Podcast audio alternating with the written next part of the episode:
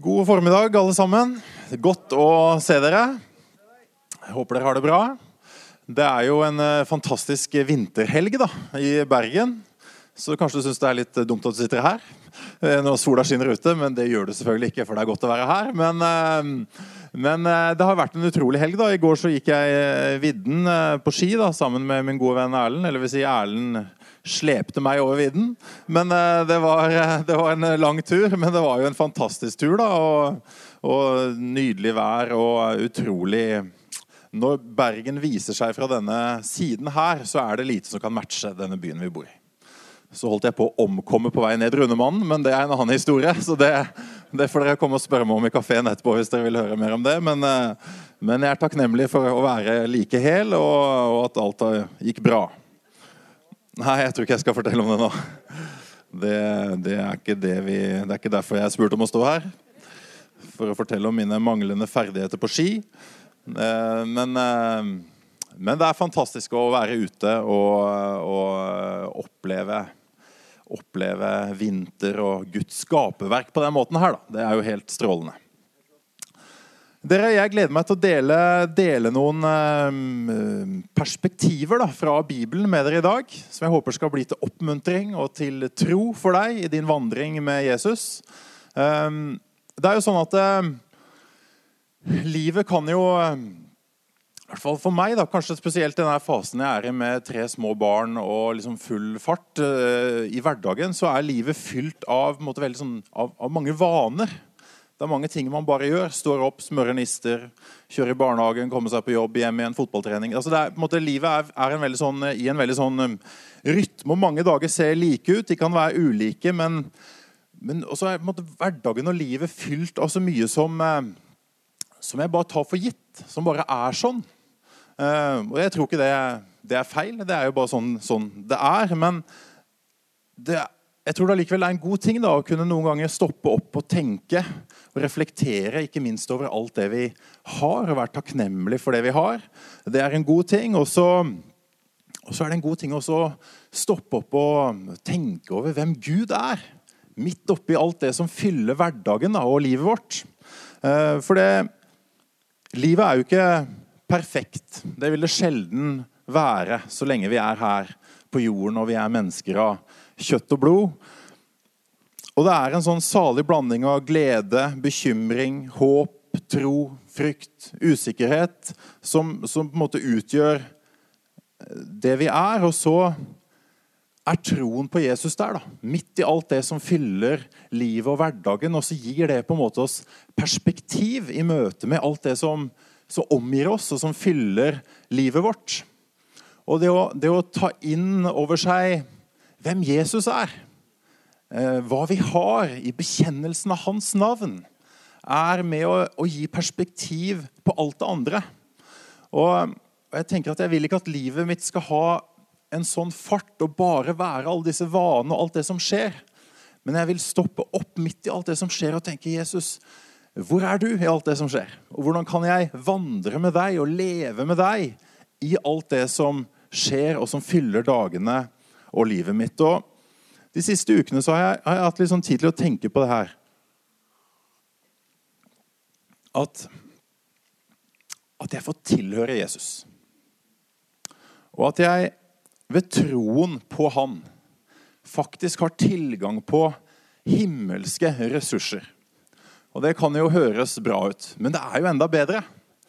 For hvis det faktisk er sånn, da, at det ikke bare er noe vi sier på møte og smiler til hverandre og ja, så bra, eh, men, men, hvis vi faktisk tenker at faktisk det er sånn da, at i mitt liv, i min hverdag, så, jeg, så er jeg ikke bare overlatt til meg selv og hva jeg får til på egen hånd. Men jeg tror på en levende Gud. En virksom Gud. Som jeg faktisk kan henvende meg til og vandre med igjennom livet. Så er det fantastisk. Og at det er sånn at når jeg bekjenner hans navn, navnet Jesus, så utfører jeg ikke en rituell eller religiøs handling. Jeg leser ikke dikt.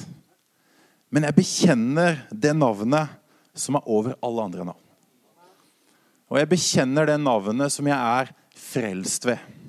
Og det navnet som gir meg tro og håp i møte med alt det som fyller livet mitt. Og, og det, det, fantastiske er at dette har ikke sitt utgangspunkt i meg. Og vi, skal, vi, skal, se på noen fortellinger fra Det nye testamentet som, som, viser det så klart at det har ikke sitt utgangspunkt i meg. Og vi, vi er så lett at vi havner ned på den her at vi skal, vi skal gjøre oss fortjent til eller være flinke nok eller tenke at vår egen fromhet og godhet er det som skal gjøre nytten. Men i det her livet med Jesus så er det ikke det som gjør nytten. Fordi ingen av oss har sjanse til å gjøre oss fortjent til noe som helst. Vi er utilstrekkelig. Men så kjenner vi en Gud, og takket være Hans nåde så strekker det til allikevel. Og det er fantastisk. Og da er det sånn at det, det handler egentlig om å koble seg på Jesus. Han som er kilden, han som er utgangspunktet og enden. Og la han få tid og rom i livet.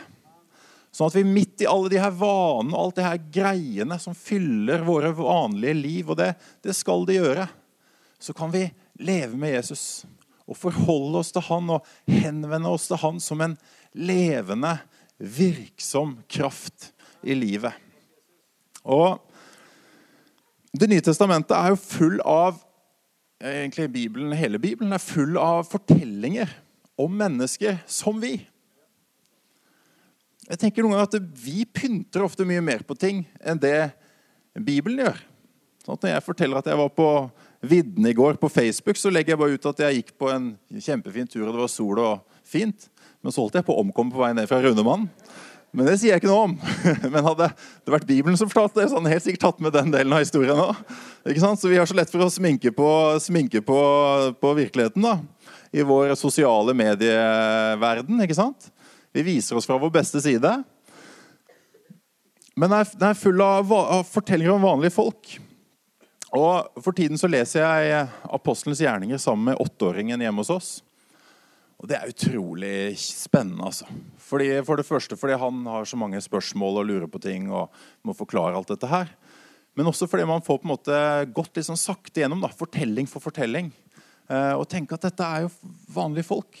Og det, det er folk som, som gjorde utrolig modige ting. Med Guds hjelp. Og um, en sånn fortelling er i apostelgjerningene 3. og Dere kan slå opp der, så skal vi ta oss en ha, sånt, ha, noe av det som skjer der, som utgangspunkt for noe jeg har lyst til å dele om i dag.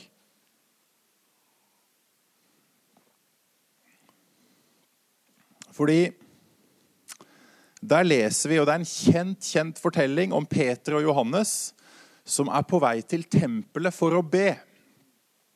Og Vi har inntrykk av tenker jeg, når vi leser den fortellingen, at dette er noe de, de gjorde ganske ofte. Det var ikke sånn de, det var ikke en engangshendelse, men det var noe man kunne få inntrykk av at de hadde vane av. Og Det å ha vaner i livet er en god ting, forresten. Og gode vaner bygger et sunt og godt liv. Men de, de gikk på vei til tempelet for å be, og så møtte de da denne mannen som var lam, som satt der hver dag, leser vi i teksten. En mann som sannsynligvis alle som pleide å være i det området, visste hvem var. Eh, og som hadde vært lam helt fra, helt fra han var født. Og, og, han ba om penger. Så leser vi eh, historien om hvordan, hvordan han ser på Peter i håp om å få noe. Og så sier Peter, 'Se på oss'. Og det, Bare det syns jeg er interessant, for Peter sier der i vers, i vers 4 Det står da at i vers 3, kapittel 3, vers 3, så står det da han så Peter og Johannes som var på vei inn, ba han om en gave. De så fast på ham, og Peter, se på oss. Så han, han akkurat som å vise at du, vi er verken rike, vi har ikke mye oss selv. Men hva kan du forvente, liksom? Se på oss. Vi er ikke, vi er ikke all verden. Vi er ikke en million dollar. Men, men så, så sier så han ser på dem og håper på da, å få penger fra dem. Og så sier Peter det er kjente verset at eh, sølv eller gull har jeg ikke, men det har, vil jeg gi deg. I Jesu Kristi Nazarens navn, reis deg og gå. Og, og, det er jo en fantastisk fortelling av hvordan denne mannen, blir, som har vært lam hele livet, faktisk reiser seg og går. og får kraft i beina sine, så står det 'snart gikk han'. Snart løp han. Så det var akkurat som det bare kom skikkelig til han. Det her eh, kraften i beina, og at han kunne løpe. og Det står at han løper rundt på tempelet der og priser Gud. og Dette skaper jo enorm oppmerksomhet, forståelig nok.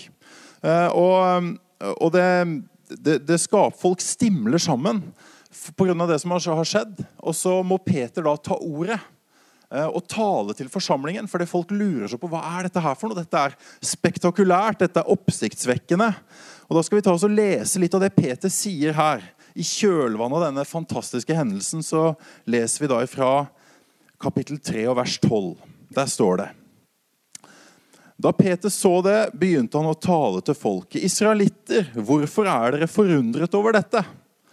Det kan man jo forstå at de kanskje er litt forundret over, men ok. Eh, hvorfor stirrer dere på oss som at det er vår egen kraft eller fromhet som gjorde at denne mannen kan gå? Nei. Abrahams og Isaks og Jakobs Gud, våre fedres Gud, har herliggjort sin tjener Jesus. Dere utleverte ham og fornektet ham for Pilatus, som hadde besluttet å, å gi ham fri. Dere fornektet den hellige og rettferdige og ba om å få løslatt en morder. Men livets opphavsmann drepte dere, han som Gud reiste opp fra de døde. Det er vi vitner om. Ved troen på Jesu navn har dette skjedd. For det navnet har gitt styrke til denne mannen, som dere både ser og kjenner. Den tro vi får gjennom dette navnet, har gitt mannen full følelighet igjen, slik dere alle kan se. Så det er troen på navnet Jesus. Det er troen på hvem Jesus er, og hva han er i stand til som ga Peter og Johannes frimodighet til å møte det behovet de så hos denne mannen. Og, og mener, her er Peter så tydelig. Han sier, 'Hvorfor stirrer dere på oss?' Som at det er vår egen kraft eller fromhet. Som at dette er noe vi har fått til. Han er, han er overtydelig på det. Vi har ikke, vi har ikke sjanse alene. Men troen på Jesu navn og troen på hva vi har i det navnet, ga tro til, å, til at dette kunne skje. Så navnet Jesus gir tro. Og så er det sånn at Peter fortsetter, og så taler han videre her om Guds plan. Og han utfordrer de som hører på, til å vende om og til å tro på Jesus. Og så, og så kommer prestene og sjefen for tempelvakten og sadukeerne, og så pågriper de, arresterer Peter og Johannes, setter dem i fengsel. Nå er vi i kapittel fire. Og så skal Peter dagen etter fortsette å forsøke å forklare hva de har gjort, og hva som har skjedd. Jeg vil at vi skal lese det også før vi skal se litt videre på noen av de tingene her. Og Da står det her i kapittel 4 og vers 5, apostlenes gjerninger. Dagen etter kom jødenes rådsherrer, de eldste og de skriftlærde sammen i Jerusalem.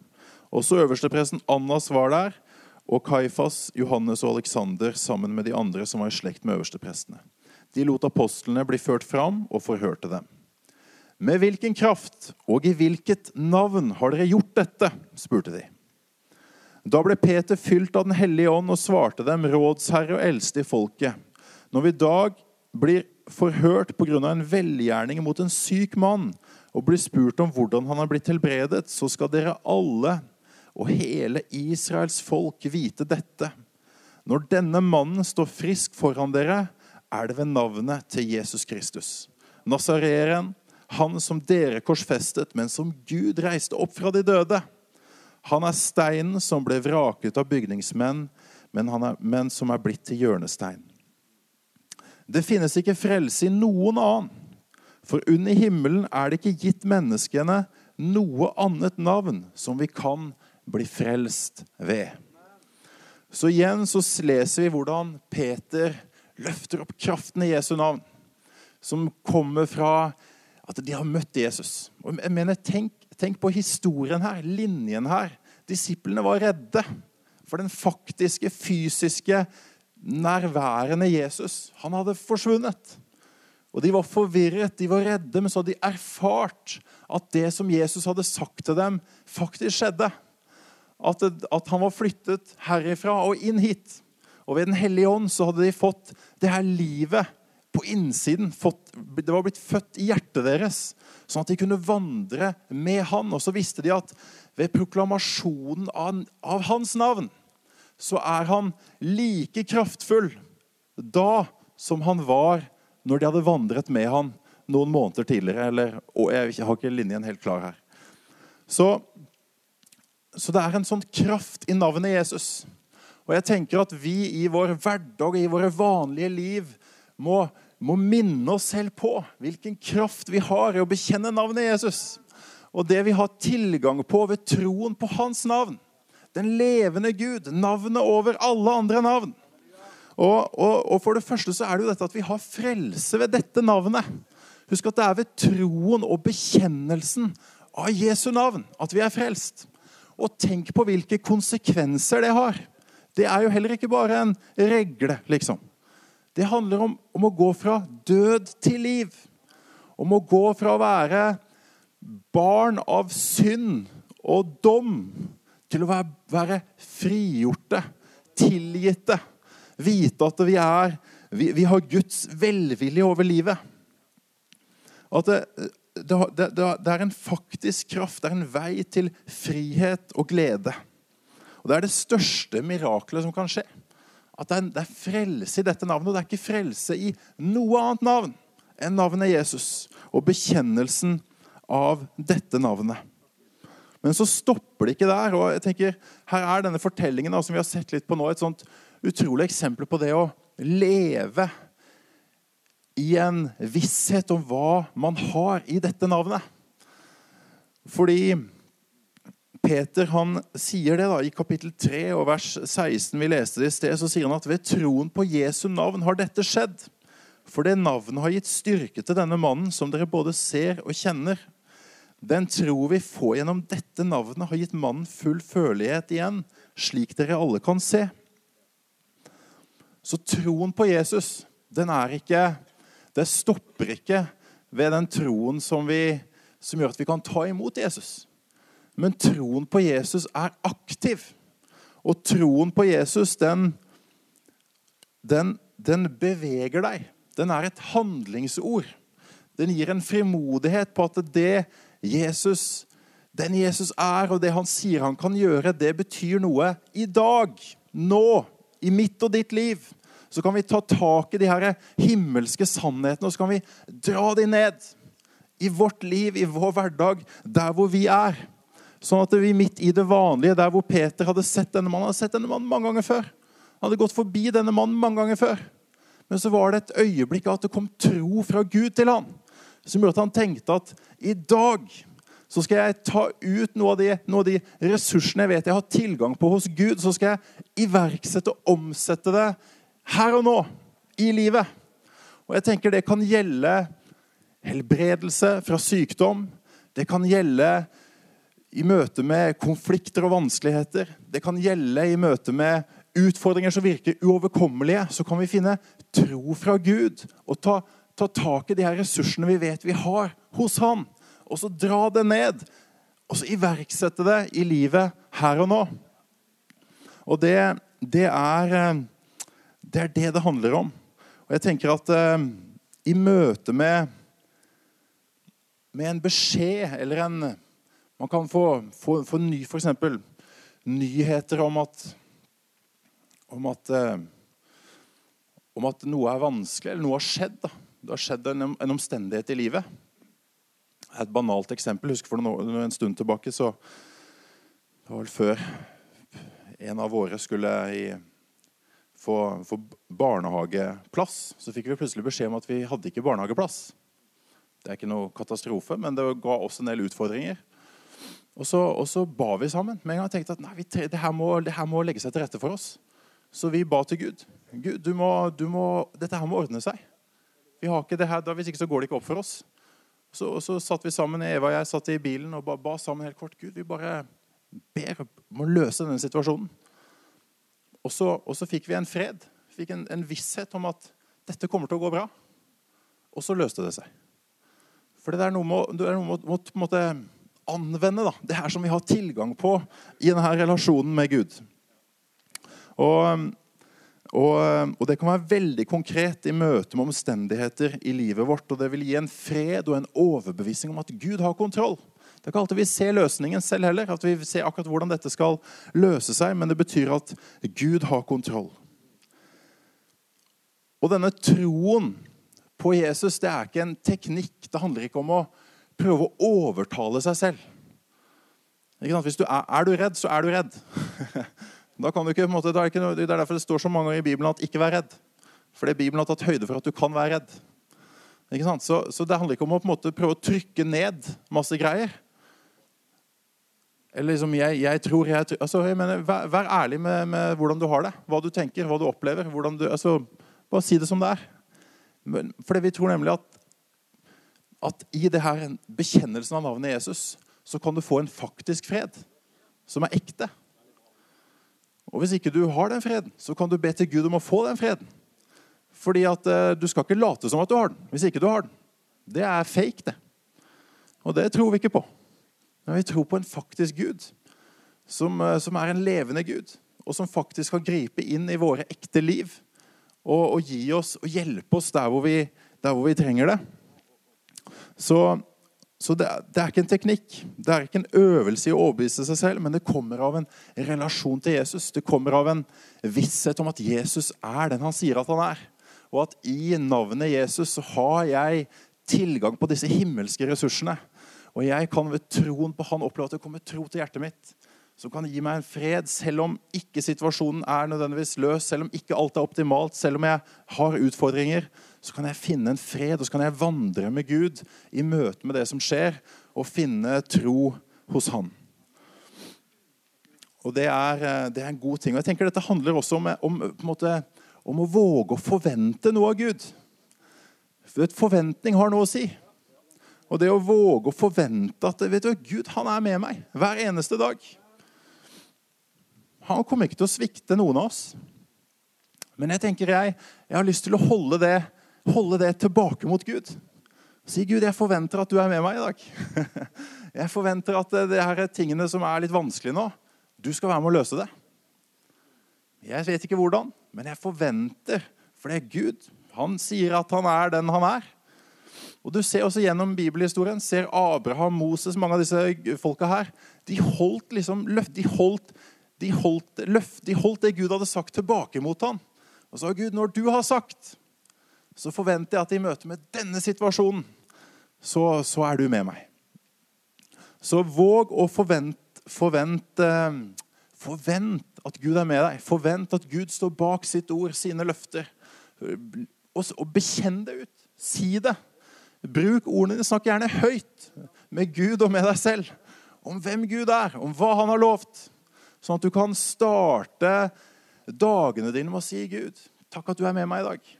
Takk at jeg kan forvente din, din, din, din, hjelp og din veiledning i dag.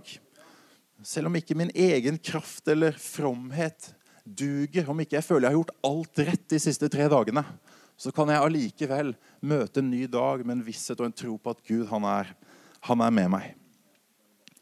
Så vi må våge å regne med Jesus, stole på ham i stort og smått som møter oss i livet. Så ta det med deg når du går ut av døren mandag morgen. Så bare forvent at Gud han er med deg. Om du har veldig gode måte, enkle dager, eller om du har vanskelige dager, så Gud, Gud er med deg. Gud vil ta deg gjennom. Gud har en løsning på de tingene som ser vanskelig ut, fordi han er den han sier at han er. Og, um, og det er en kraft i å, i å bekjenne Jesu navn.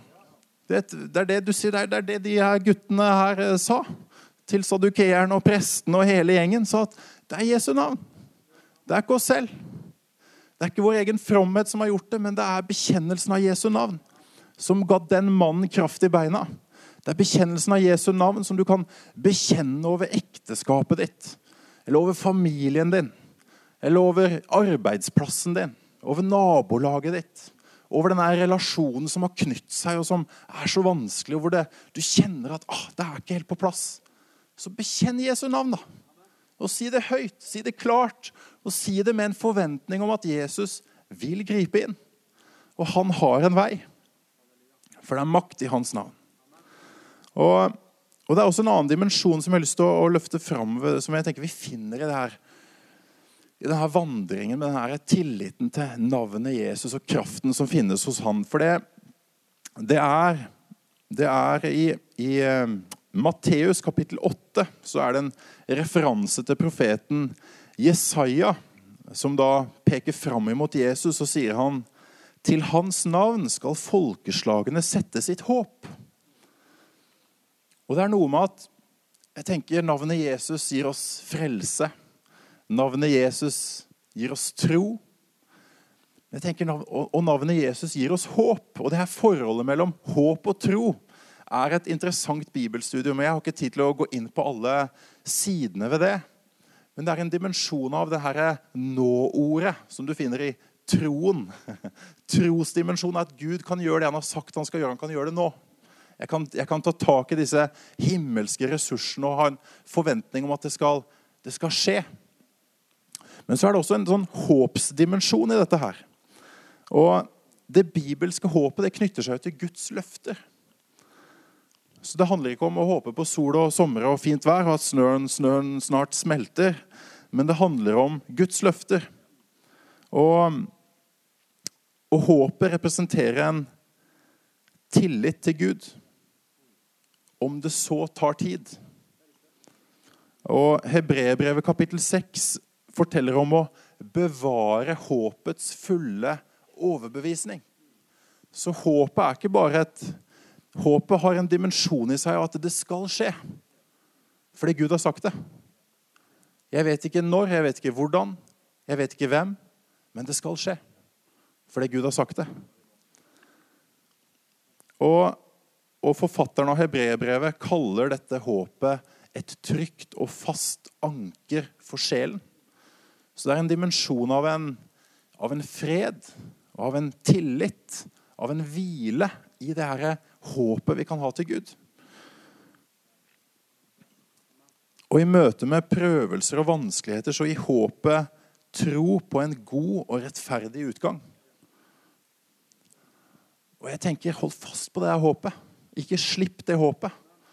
Og, og ikke, ikke gi det opp, selv om det ser vanskelig ut. Og der også er jo Bibelfortellingen har jo noen sånne fantastiske eksempler for oss. Særlig på disse fedrene i Det gamle testamentet. Tenk på en, en Moses som, som fikk, fikk, se landet. Han fikk, han fikk være med og, og, på en måte ta hele prosessen, men han fikk faktisk ikke gå inn i landet. Og Tenk på en Abraham som, som, som, som levde i telt, og som vandret og vandret og vandret. Fordi han hadde et håp om det som skulle komme der fremme. Og han fikk til og med på en måte ikke fullt ut del i det selv, men han fikk være en del av den, av den prosessen som tok det den veien. Og jeg tenker at, at dette håpet, det er eh, Det er det vil, det vil holde oss på sporet og holde fast på håpet. Ikke gi opp, men holde fast på håpet. Og Hebreerbrevet sier også i kapittel 6 og vers 12 at eh, dere må ikke være likegyldige, men ha dem til forbilde som pga. tro og utholdenhet arver det som Gud har lovet. Og Det er en dimensjon av å ikke bli likegyldig, men å holde fast på håpet. Løfte det fram for Gud igjen og igjen. Si, 'Gud, du har sagt'. Gud, du har sagt. Du ser denne situasjonen. Du ser dette i familien min. Du ser denne relasjonen. Du ser de utfordringene i det kan være på så mange områder. Gud, behold det tilbake til Gud. I møte med sykdom, holde det tilbake til Gud. I møte med, og, og, og, så, så, dette håpet må vi holde, holde oppe og holde fast på. Og navnet Jesus det representerer styrke for dagen og håp for i morgen. Det, det, det, det gir oss tro for dagen i dag. Men det gir oss også håp for de lengre linjene i livet.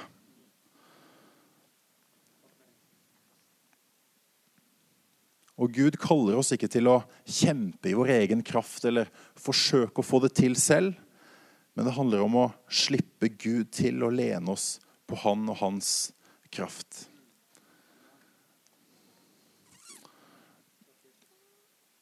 Vi skal gå til Johannes kapittel 18.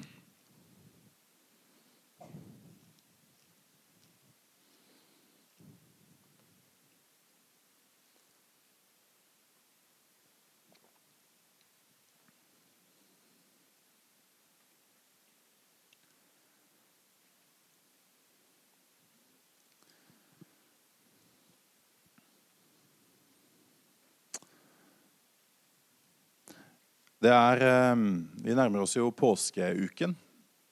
Og her leser vi om eh, når Jesus blir eh, tatt til fange.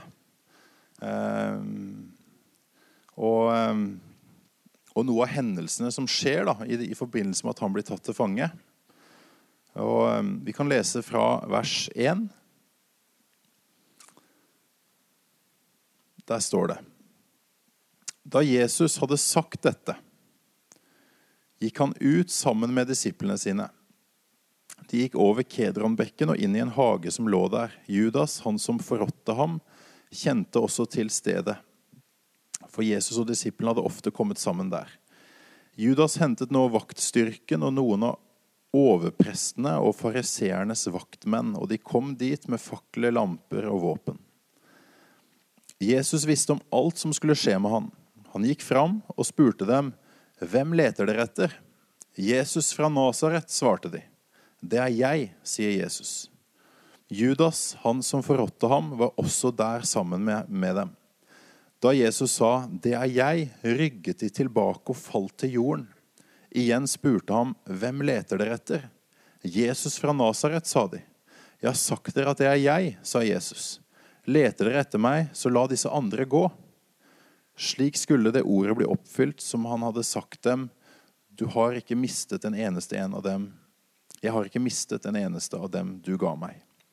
Simon Peter hadde et sverd. Han trakk det, hogg etter øversteprestenes tjener og kuttet det høyre øret av ham. Tjeneren het Malkos. Men Jesus sa til Peter, stikk sverdet i sliren. Skulle jeg ikke rømme, tømme det begeret min far har gitt meg. Og, og denne mm, fortellingen her har blitt så mm, sterk for meg. Fordi mm, Fordi For det første så viser den på en veldig sånn faktisk måte noe av kraften i Jesu navn. Fordi den forteller at disse vaktene de går fram, og så de, spør Jesus ja, hvem ser dere etter. Eh, vi ser etter Jesus, vi ser etter Jesus fra Nasaret, og så sier Jesus 'det er meg'. Og Da leser vi at det faktisk er, er, bare en sånn kraft i bekjennelsen av hvem han er, at disse vaktene blir slått i bakken. Jeg mener, Se det for deg, da.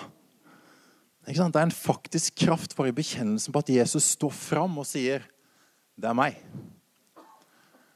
Og jeg tenker det, det bare sier oss noe om at det er en sånn kraft i dette her navnet som vi får bekjenne oss til. Og det er en sånn faktisk kraft i det navnet som vi kan uh, vite at det er min Gud. Så vaktene blir slått i bakken. Og så, og så er det så sterkt å se hvordan Jesus da, når disse vaktene da kommer seg på beina igjen, så sier han Leter dere etter meg, så la disse andre gå. Så det er en sånn, Du kan se for deg settingen. Da. Det er fakler, og det er sverd, og det er soldater og det er noen litt redde disipler. Og så stiller Jesus seg fram foran, foran sin gjeng. Så sier han, 'La de gå. Det er meg. Jeg tar det.' Og så leser vi allikevel hvordan Peter, herlige, impulsive Peter Helt sikkert den disippelen som kom fra Bergen, som, som ville liksom rydde opp i den situasjonen her. da. Så han tar et sverd ikke sant? og skal, skal i gang og krige for Jesus. Han, skulle, han, skal rydde opp i det her. Dette, ikke, dette, må ikke skje. Man kan jo på en måte beundre engasjementet. da. Men så sier Jesus du bare ta sverdet, ta sverdet ned. Legg sverdet bort. Og jeg tenker Det er en sånn dimensjon av i vår vandring med Gud at vi så lett liksom tyr til sverdet. Skal rydde opp selv, skal, skal ordne opp i situasjonen. Men så sier Jesus bare du bare legg sverdet ned. Og så trer han fram. Og så kan vi finne, bare gå bak han som er frelser, som er herre, som har det navnet som er over alle, alle andre navn. Og så kan vi finne en tillit til at han er den han sier han er. Og Jeg trenger ikke å kjempe og kave og forsøke å få til alt i min egen kraft. Jeg trenger ikke å rettferdiggjøre meg selv. Jeg må bare ta imot Hans nåde. Ta imot det han har gjort for meg, og koble på den kilden som han er. Sånn at jeg faktisk kan leve med han, vandre med han, og la han våge å la han kjempe noen av kampene for meg. For han har ikke, har ikke ment at vi skal kjempe alle kampene selv. Og det er en dimensjon her av Guds nåde. Og jeg tenker noen ganger at vi, vi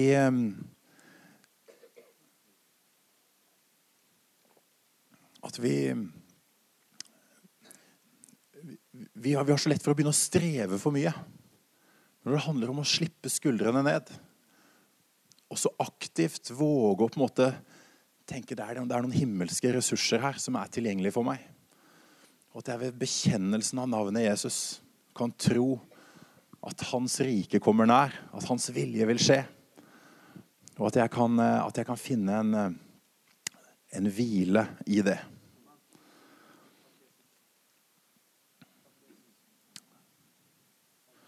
Filippebrevet kapittel 2 og vers 9 sier derfor har også Gud opphøyd ham til det høyeste, altså Jesus, og gitt Jesus navnet over alle navn. I Jesu navn skal derfor hvert kne bøye seg, i himmelen, på jorden og under jorden. Og hver tunge skal bekjenne at Jesus Kristus er Herre, til Gud Faders ære. Så la oss være sånne folk som bekjenner navnet Jesus. Som påkaller navnet Jesus. Og som vandrer med Jesus på en sånn måte at han kan få prege og farge alle delene av livet vårt. Og at vi kan også finne en hvile og en tillit og et håp i at om vi ikke ser det enda, om jeg ikke ser det i dag, så vil det komme gjennom hvis han har sagt at det skal skje.